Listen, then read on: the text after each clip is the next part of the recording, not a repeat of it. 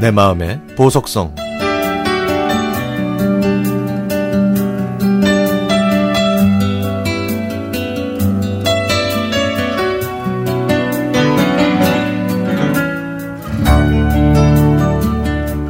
43년 전 성탄절이 아직도 어제 일처럼 생생하게 떠오릅니다. 시골에 살았던 저는 산타 할아버지가 있다는 걸 철석같이 믿으며 성탄절을 기다리곤 했죠. 하지만 끼니를 해결하기도 힘들었던 그때 다섯 남매에게 크리스마스 선물이 부담이었던 부모님께서는 저희에게 우리 집이 너무 멀어서 산타 할아버지가 못 오신다고 하셨습니다. 그래도 저희는 성탄절이 가까워 오면 혹시라도 산타 할아버지가 오실 것 같아서 착한 척 했죠. 착한 척. 진저리 칠 만큼 시린 찬물에 걸레를 빨아서 방을 청소했고 툇마루 끝에 붙은 자그마한 입구도 빗자루로 아주 깨끗하게 쓸었습니다.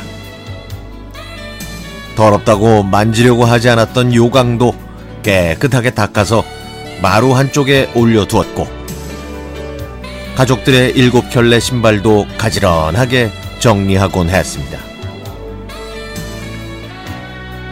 교회를 다니지 않았던 저는 성탄절 일주일 전에는 동네 언니를 따라 교회에 갔는데요. 교회에는 난로가 지펴져 있었고 그 난로 위에는 양은 주전자가 뽀얀 입김을 내뿜고 있었죠.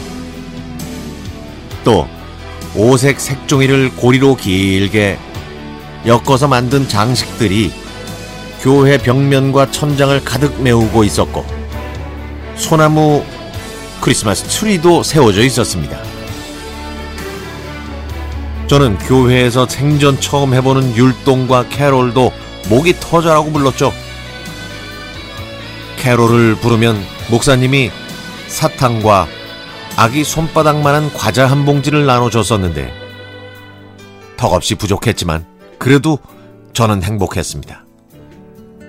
그리고 집에 오면 엄마의 선물이 또 저를 기다리고 있었습니다. 요리 솜씨가 좋으셨던 엄마는 성탄절을 맞아 근사한 선물 대신에 다섯 남매의 특별한 간식을 만드셨죠. 혹시 누룽지 지짐이라고 아세요? 넉넉하지 않았던 그 시절에는 누룽지도 끼니를 해결하기 위한 훌륭한 먹거리 중 하나였죠. 엄마는 양식으로 해결되던 누룽지를 성탄절을 대비해 모아두셨던 것 같습니다. 그렇게 모아둔 누룽지를 가마솥에 넣고 약간의 물과 사카린을 넣고 끓입니다. 점처럼 풀리지 않, 풀릴 것 같지 않던 누룽지는 서로 똘똘 뭉친 몸을 조금씩 풀고 뜨거운 물을 온몸으로 받아들이죠. 물을 흠뻑 흡수한 누룽지를 기다란 주걱으로 으깨서 가마솥에 넓게 골고루 펼칩니다. 그렇게 넓게 펼친 가마솥에서 자작자작 누룽지 익어가는 소리가 나면 사카린의 달달한 냄새와 누룽지의 구수한 냄새가 코끝을 지나 가슴 속으로 들어오게 되죠. 다 만들어지면 누가 먼저랄 것도 없이 저희 다섯 남매는 가마솥 안을 들여다보며 환호성을 질렀고 엄마는 누룽지를 드러내어 한 조각씩 나눠주셨습니다.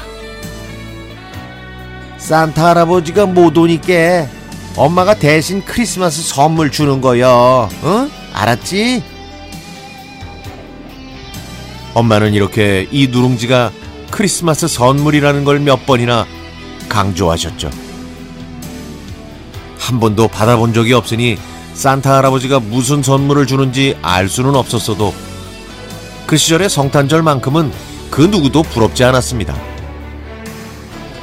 변변한 주전부리가 없던 그때 사카린이 들어간 보잘것없는 누룽지 지짐이 한 조각만이 저희의 크리스마스 선물이었지만 지금 생각해보면 그건 잊을 수 없는 추억이자 평생의 크리스마스 선물이었습니다.